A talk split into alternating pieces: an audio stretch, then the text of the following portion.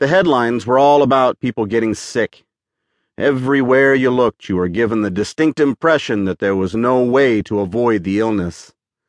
The media was getting more details about the virus itself. Evidently, it did share origins with the H1N1 swine flu. However, the main difference between the two was that the illness, which had been named the R32PR virus, was incredibly unstable and mutated at a rate exponentially higher than its swine flu cousin. The name for it came from some chemical formula, I think.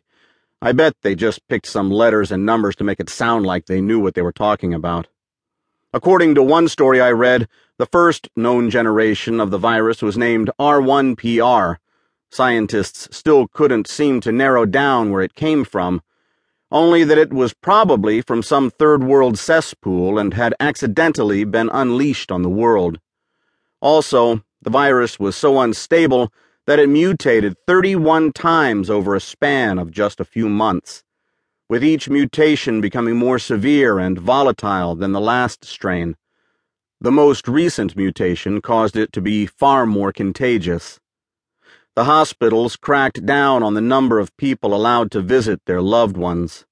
I saw a lot of people wearing face masks, even though at that point they had not yet said it was airborne.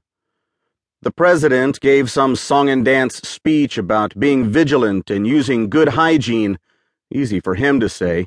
He'd never been to our dirty fucking city. No one in my family had gotten sick yet, but I told the kids to let me know if people at school were getting sick more than usual. My kids were young, but they were smart, and I was confident they'd be careful. I had to juggle my information gathering with answering the phones. Luckily, most of the really paranoid people called during the day. At least I had that going for me on the midnight shift. 0513 hours. The first news agencies to update in the morning were always the ones overseas due to the time difference. I found this on the British BBC. Speaking on a condition of anonymity, a scientist working with a joint venture of the London Health Sciences Centre and St. Joseph's Healthcare London attempting to map what is now known as the R32PR virus, was quoted as saying the following The virus is more unstable than anything we have ever seen. Each mutation is the result of the host strain being introduced to a foreign strain. The result is not a combination of the two, but rather acceleration and strengthening of the host. Recent growth of infected subjects is most likely the result of the 28th or 29th mutation. We cannot be sure which virus it was introduced to, but it's probably something to the effect of a member of the family of Calcivirida, commonly known as the norovirus. Norovirus affects people of all ages. The viruses are transmitted by contaminated food or water and by person to person contact.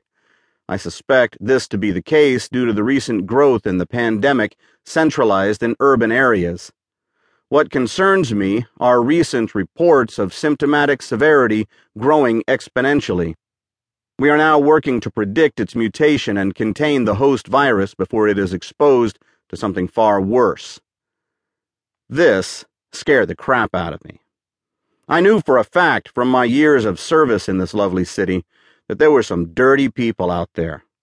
What would happen if the virus got into someone already festering with several other diseases? Would it join forces with any virus it came across?